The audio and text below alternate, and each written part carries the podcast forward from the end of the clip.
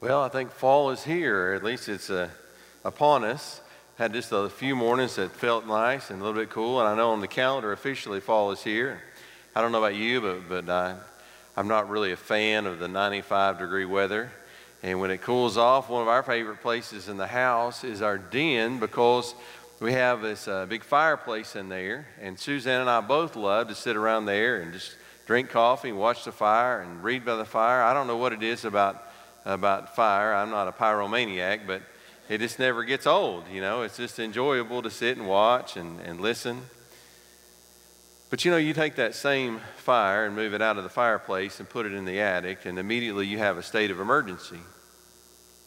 What previously was safe and enjoyable is now a, a crisis. In just a moment, it has the potential to get out of hand, burn down your whole house, and if anybody's left in there, to take their life. Sex is like that. Inside the place that God created for it, inside of marriage, it's perfectly safe, beautiful, you can enjoy it for a long time. But you take it outside of there, and instantly it has the potential to create a state of emergency in your life.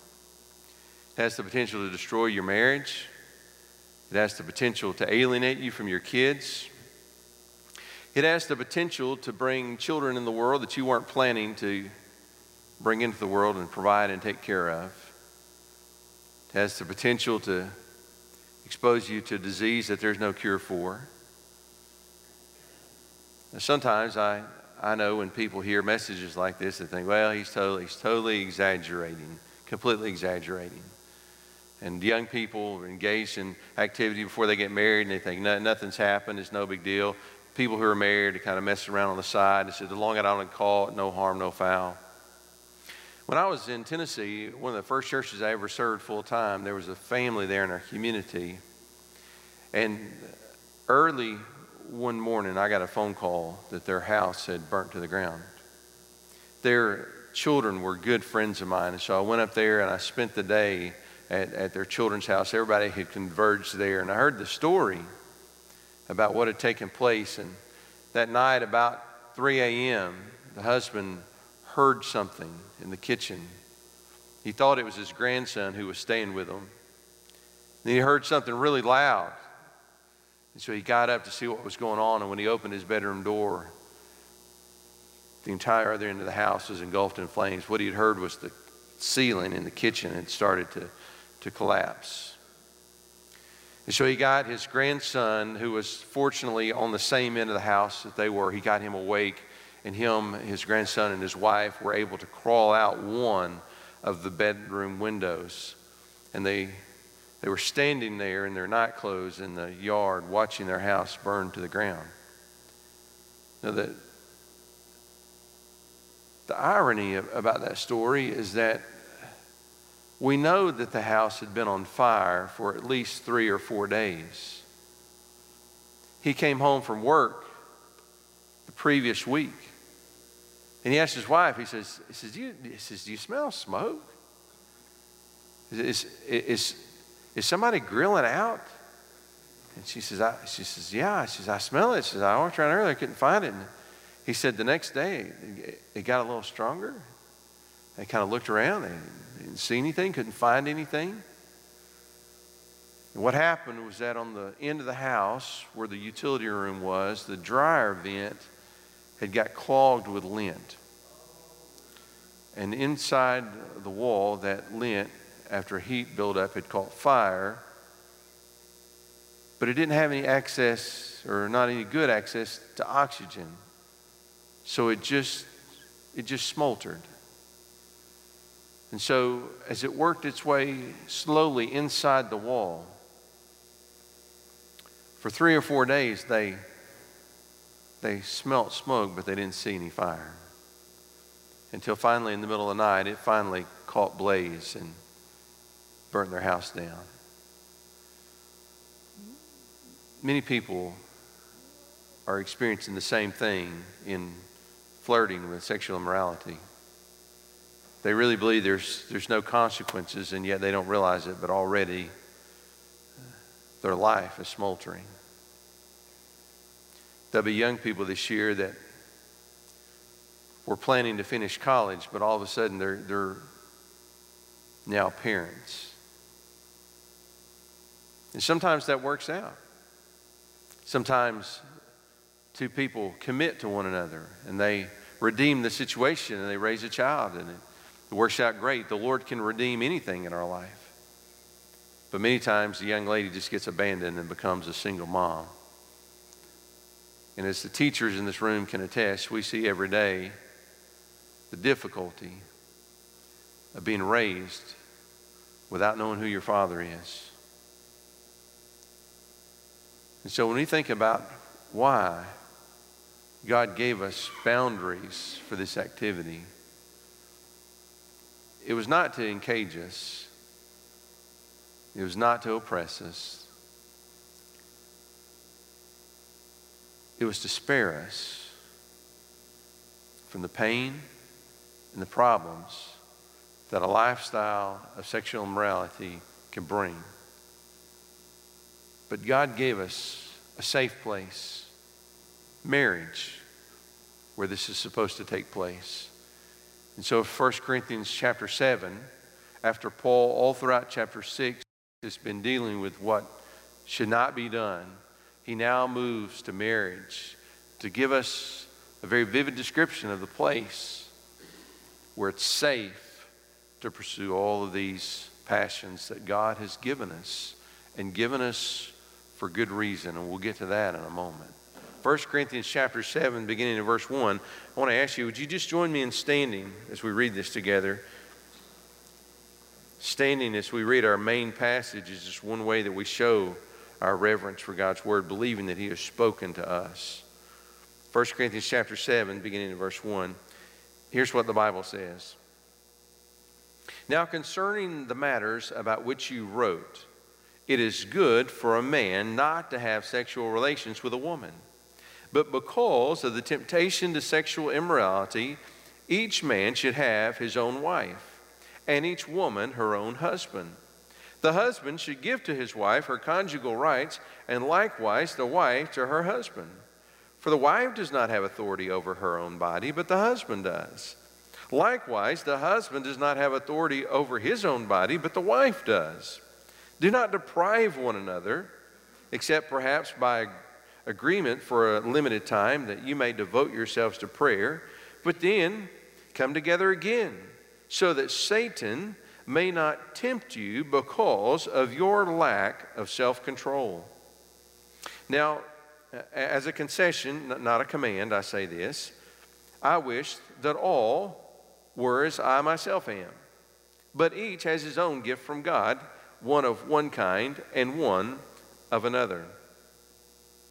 To the unmarried and the widows, I say that it is good for them to remain single as I am. But if they cannot exercise self control, they should marry. For it is better to marry than to burn with passion. To the married, I give this charge, not I, but the Lord.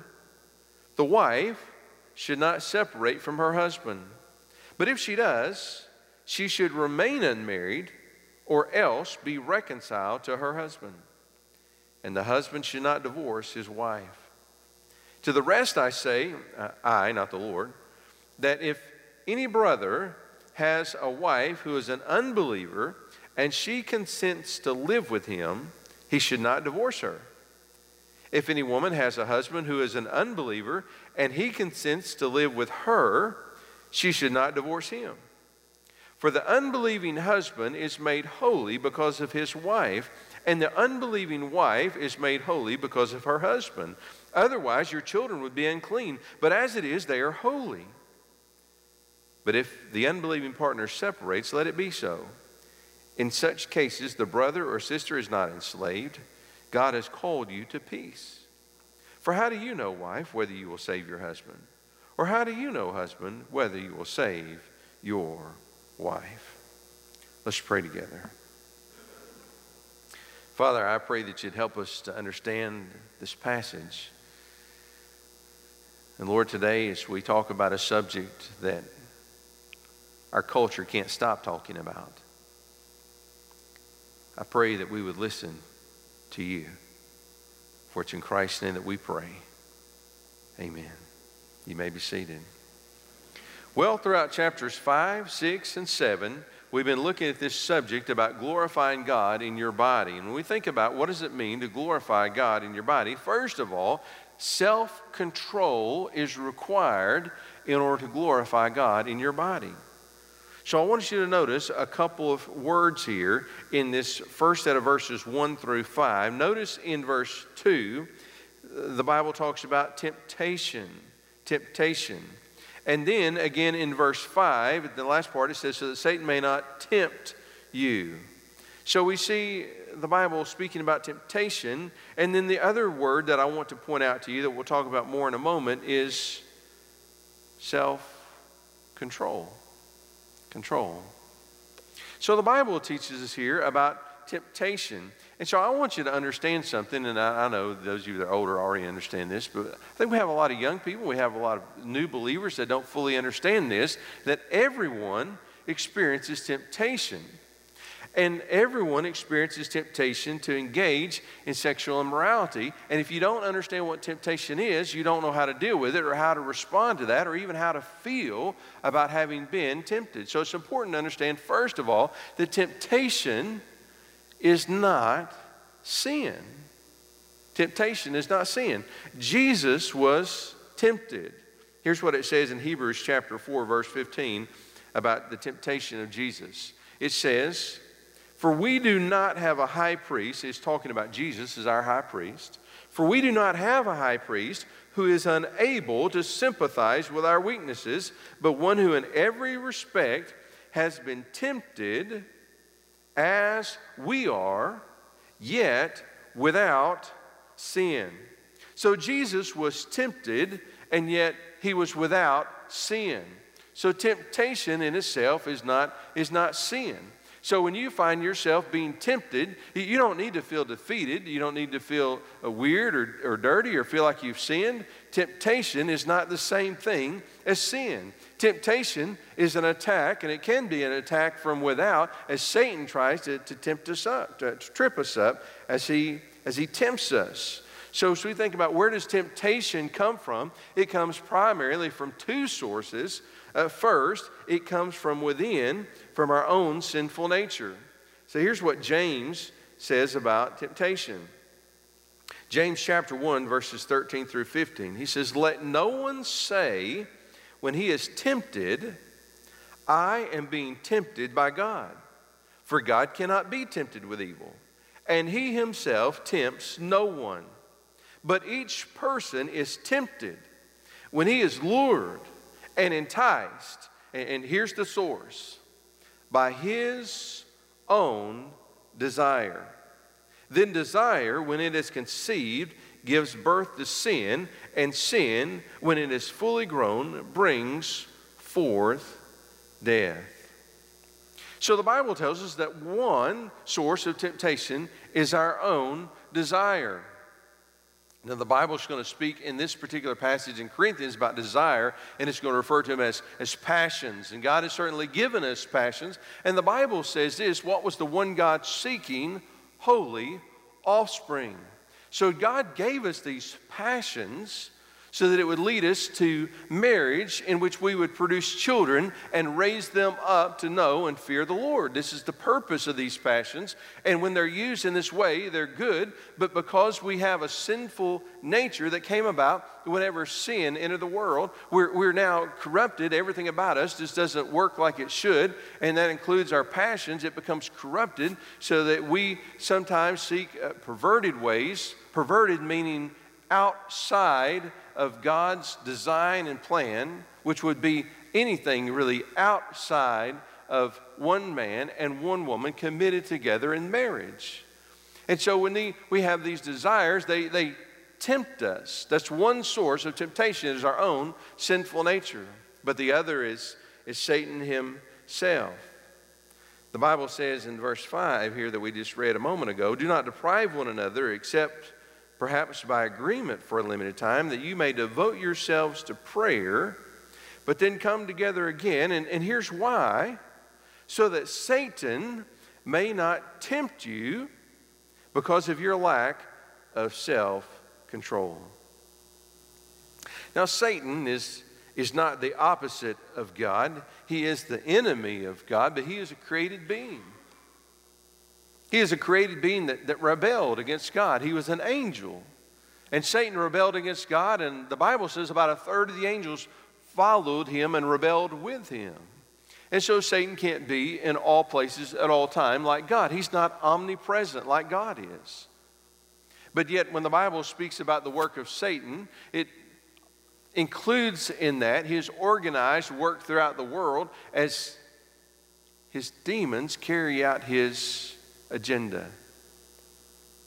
And so the Bible says that Satan will tempt you. It was Satan himself. He didn't send a demon, but he went himself to tempt Jesus. In the Bible, in the Gospel of Luke, after describing the temptations, three of them, that Satan attacked Jesus with, here's how it concludes. It says in verse 13, And when the devil had ended every temptation, he departed from him until an opportune time until an opportune time. If you write in your Bible, I would encourage you to underline that phrase until an uh, opportune time. If you're a note taker, I would encourage you to write that phrase down until an opportune time. Because God has designed us and created us to live in a certain way, and yet Satan wants to trip us up and get us outside of that way, and he is looking for an opportune moment in your life when he can cause you to sin against God. He doesn't come when you're at your strongest. He looks for a moment when you're at your weakest. So Satan is already trying to seek out an opportune moment that he can trip you up. Don't help him out by creating opportune moments. There are times in our life that we're weaker than others. You ever gone to the grocery store hungry? what happens? You, get, you end up with enough groceries for a month, right? It's what happens when we, when we find ourselves putting ourselves in situations when we're weak, we're more likely to yield and give in to temptation. So, where does temptation come from? It comes within, with our own sinful nature. It comes without as we're, as we're attacked by Satan, who wants to destroy our lives and trip us up. Jesus said this about Satan The enemy comes to steal, kill, and destroy. And if you're thinking someday, someday you'd love to have a beautiful family, you'd love to have someone who loves you and you love them, you'd love to have children that adore you I'm telling you, Satan does not want you to have that. He wants to take all of that from you. And so that's why we have to exercise self control. When temptation comes, we have to resist temptation. So, how do we do this? Well, the Bible tells us here that marriage is the place to fulfill our desires. In verses 3 through 5, notice what it says The husband should give to his wife her conjugal rights, and likewise the wife to her own husband. For the wife does not have authority over her own body, but the husband does. Likewise, the husband does not have authority over his own body, but the wife does. Do not deprive one another except perhaps by agreement for a limited time that you might devote yourselves to prayer, but then come together again. So, you know, if you're, if you're old enough to know what this is talking about, I don't really need to explain it to you. It's pretty clear in the scripture what it says there. Marriage is the place for this to happen, and then it needs to happen It needs to happen often. That's how you resist temptation. That's the place that you fulfill those desires so that when you go out into the world, you go out wherever you, you're not overcome in a moment of weakness. Satan's not going to find an opportune moment in your, in your life. So, what if I'm not married? Well, that's when you have to exercise self control until you get married. Some people are able to exercise self control all of their life and remain single. Some people believe God has called them to be single, and it's, and it's great if they pursue that kind of life. That's what Paul did. But for everyone else, we, we, we were not able to maintain self control for forever. So that's why we get married. Verse 2, or, or, or the second point I want to make today, it's not verse 2. You have to commit yourself to one person to glorify God in your body. So notice as Paul begins to talk about being single in verses 6 through 8. Now, as a concession, not a command, I say this. And so, so Paul is telling us that he's not about to command us we have to be single. He's just saying it's a concession. It's okay to be single. We know that, that God has given us a command to be fruitful and multiply, and God has designed marriage, but that, that's the general purpose for the human race, it's okay for someone to, to choose to be, to be single. And so he says, I wish that all were as I myself am. And, and he, he was single. That's what he's talking about when he says, I wish everyone was like me. He says, but, but each has his own gift from God, one of one kind and one of another. To the unmarried and the widows, I say that it is good for them to remain single as I am. So, so Paul says if, you, if you're able to maintain self control and you feel like you have that gift from God, you want to you want to pursue some type of ministry, you have things that you want to pursue in life, he says it's okay. It's okay. And I think that's an important reminder to us as we're harping on marriage and, and all these different things, just, just a reminder that it, that it is okay if you uh, feel called to be single. John Stott was a great preacher. And I, I, don't, I, don't, I don't know, he didn't have a broadcast ministry like Dr. Stanley or Adrian Rogers, so you're probably not familiar with him. But just an, an incredible preacher of the last century and, and great leader. He influenced so many people in the ministry today. And he died, an old man, single. He was once asked about why he was single. And he said, I believe that God has called me to this ministry of traveling and teaching and preaching. And Stott, Stott traveled the world. He was, a, he was a, uh, a British man who taught and preached everywhere, all around the world. And Stott said, I, he said, I've had opportunities. He said, there have been, there have been ladies that have been interested in me. And frankly, I was interested in them. But he said, I began to pray about it, and I knew that the ministry that God called me to was incompatible with a family.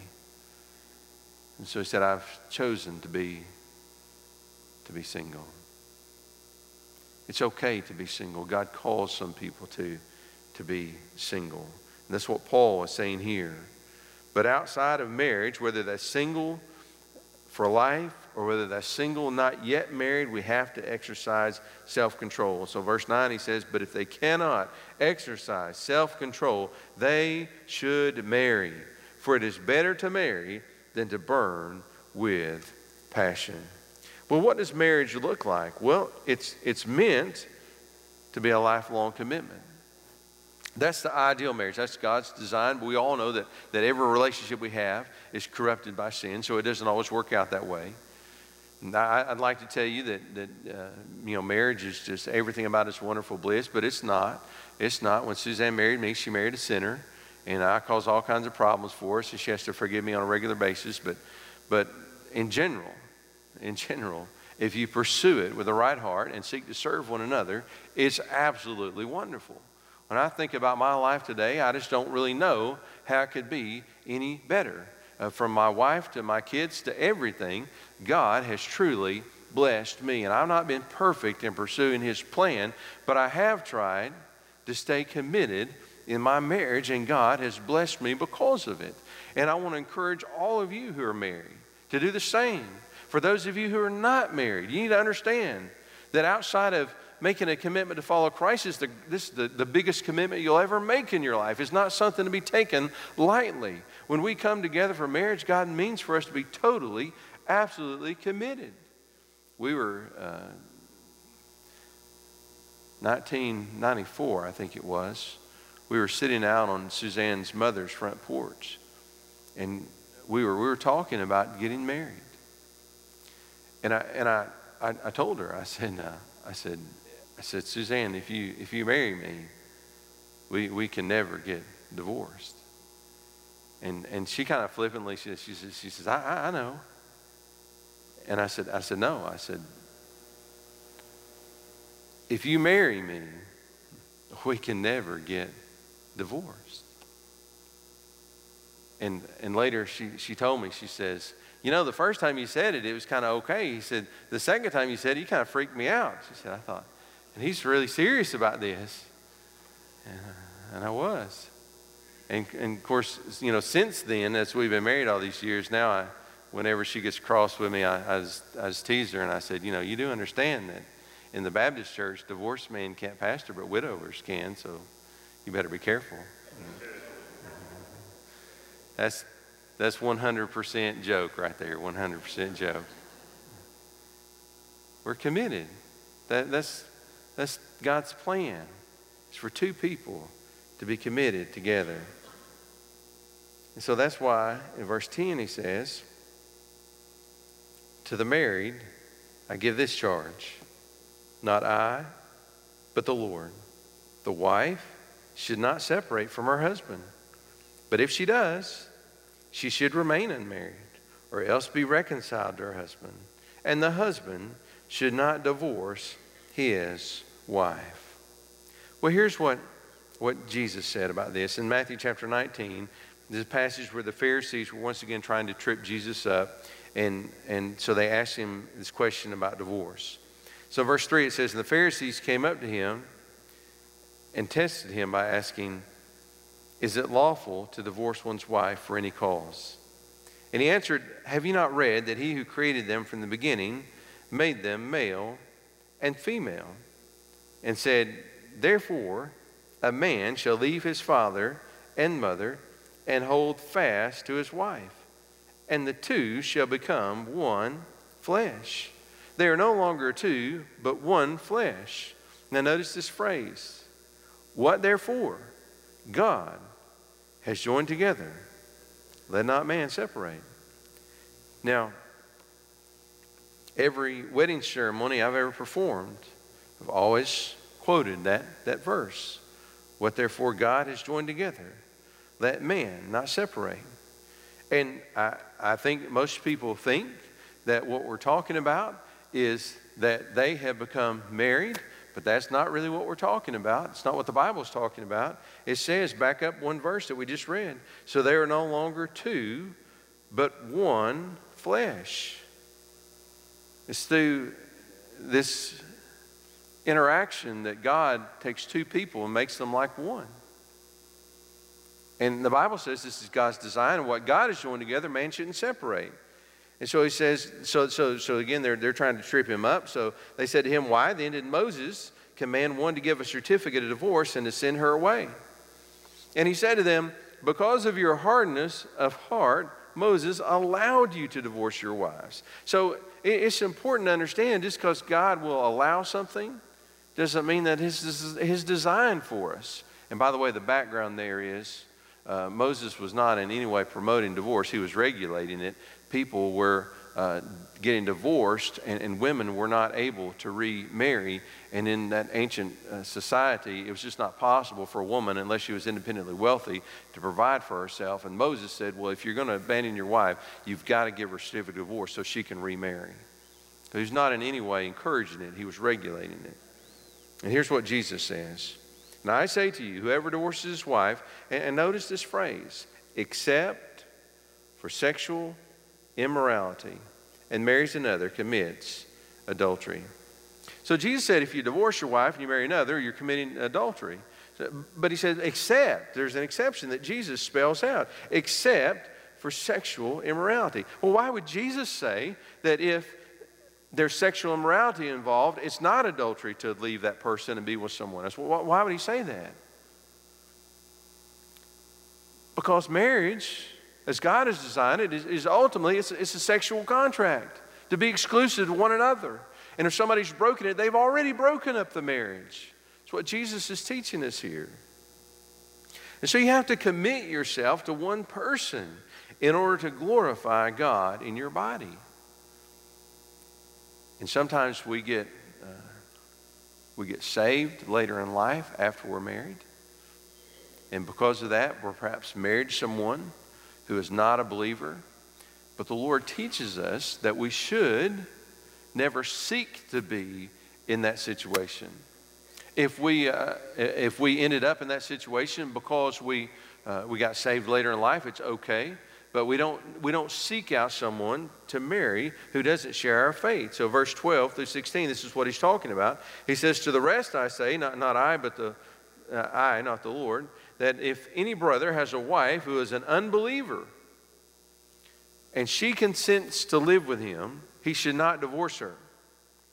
So the Bible teaches us that, that we're to be equally yoked, meaning we're to marry somebody that shares our faith. But maybe you got married and then later you got saved. And so you're with somebody who doesn't share your faith. The Bible says don't, don't leave them because of that.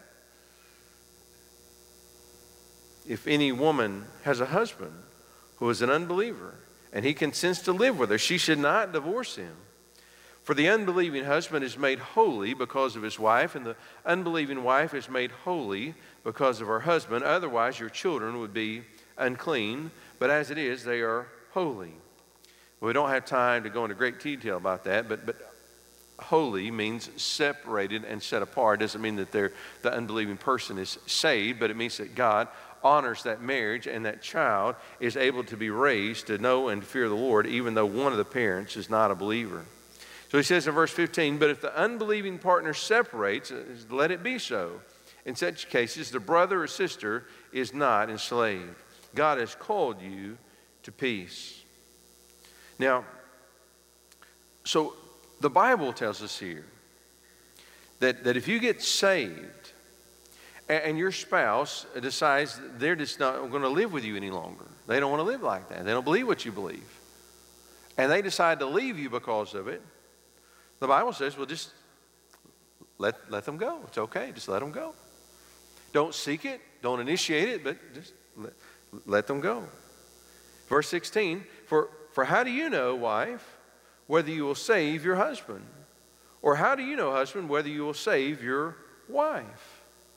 So the Bible tells us here that when you're married to an unbeliever, you don't have any way of knowing if they'll ever be saved. You may wish and want that they'll come to faith, but they may not. You don't know if they're going to come to faith in Christ.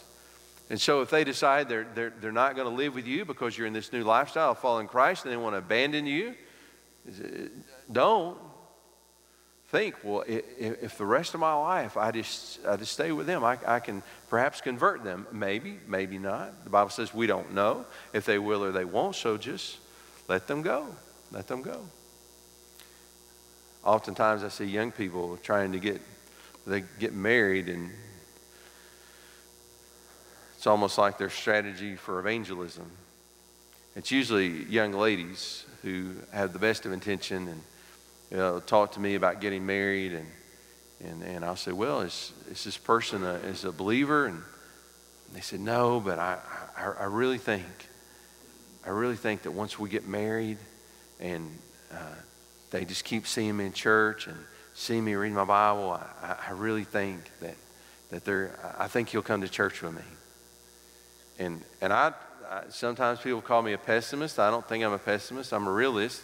And I always tell young people that, you know, once you get married, it's just, it's just all downhill after that. I mean, right now, they are on their absolute best behavior, doing things that they would never do to try to impress you and win you over. And if in the midst of all that they won't come to church with you, you don't think for a moment that once you get married, they're all of a sudden going to come to church with you. Getting married to an unbeliever is not a good evangelism plan. So we should never seek to marry an unbeliever for the purpose of bringing them to faith. The Bible says, For how do you know, wife, whether you will save your husband? Or how do you know, husband, whether you will save your wife? Well, in, in this passage, you know, the Bible's brought up a lot of stuff that I probably wouldn't have brought up, brought up on my own. But we need to hear about it. As I look at the world and I read the news and I see movies and I look at social media, the world is forever talking about it. Sometimes it talks about it very explicitly in songs, commentaries. Sometimes it talks about it in a very artistic way through images it shows us and through relationships portrayed in movies. The world is constantly talking about sex. And, and young people are growing up in this environment where they constantly hear messages about it. And unfortunately, the messages they're hearing are very perverted, self destructive messages. I want to encourage you today to listen to God's message. Here's what He tells us He's given us these passions for a reason. He gave us these passions so that we would want to get married. The Bible says, What was the one God seeking? Godly offspring. God gave us these passions so that we would get married, we'd bring children into the world, and we would raise them up to know the Lord. God gave us that command to be fruitful and multiply, and He gave us His passions to motivate us. Anytime that you pursue those outside of the safe place of marriage that God has given us, there's consequences. Sometimes they're immediate, sometimes they're long term. God can forgive you. Uh, you can even be completely redeemed from a life of sexual immorality.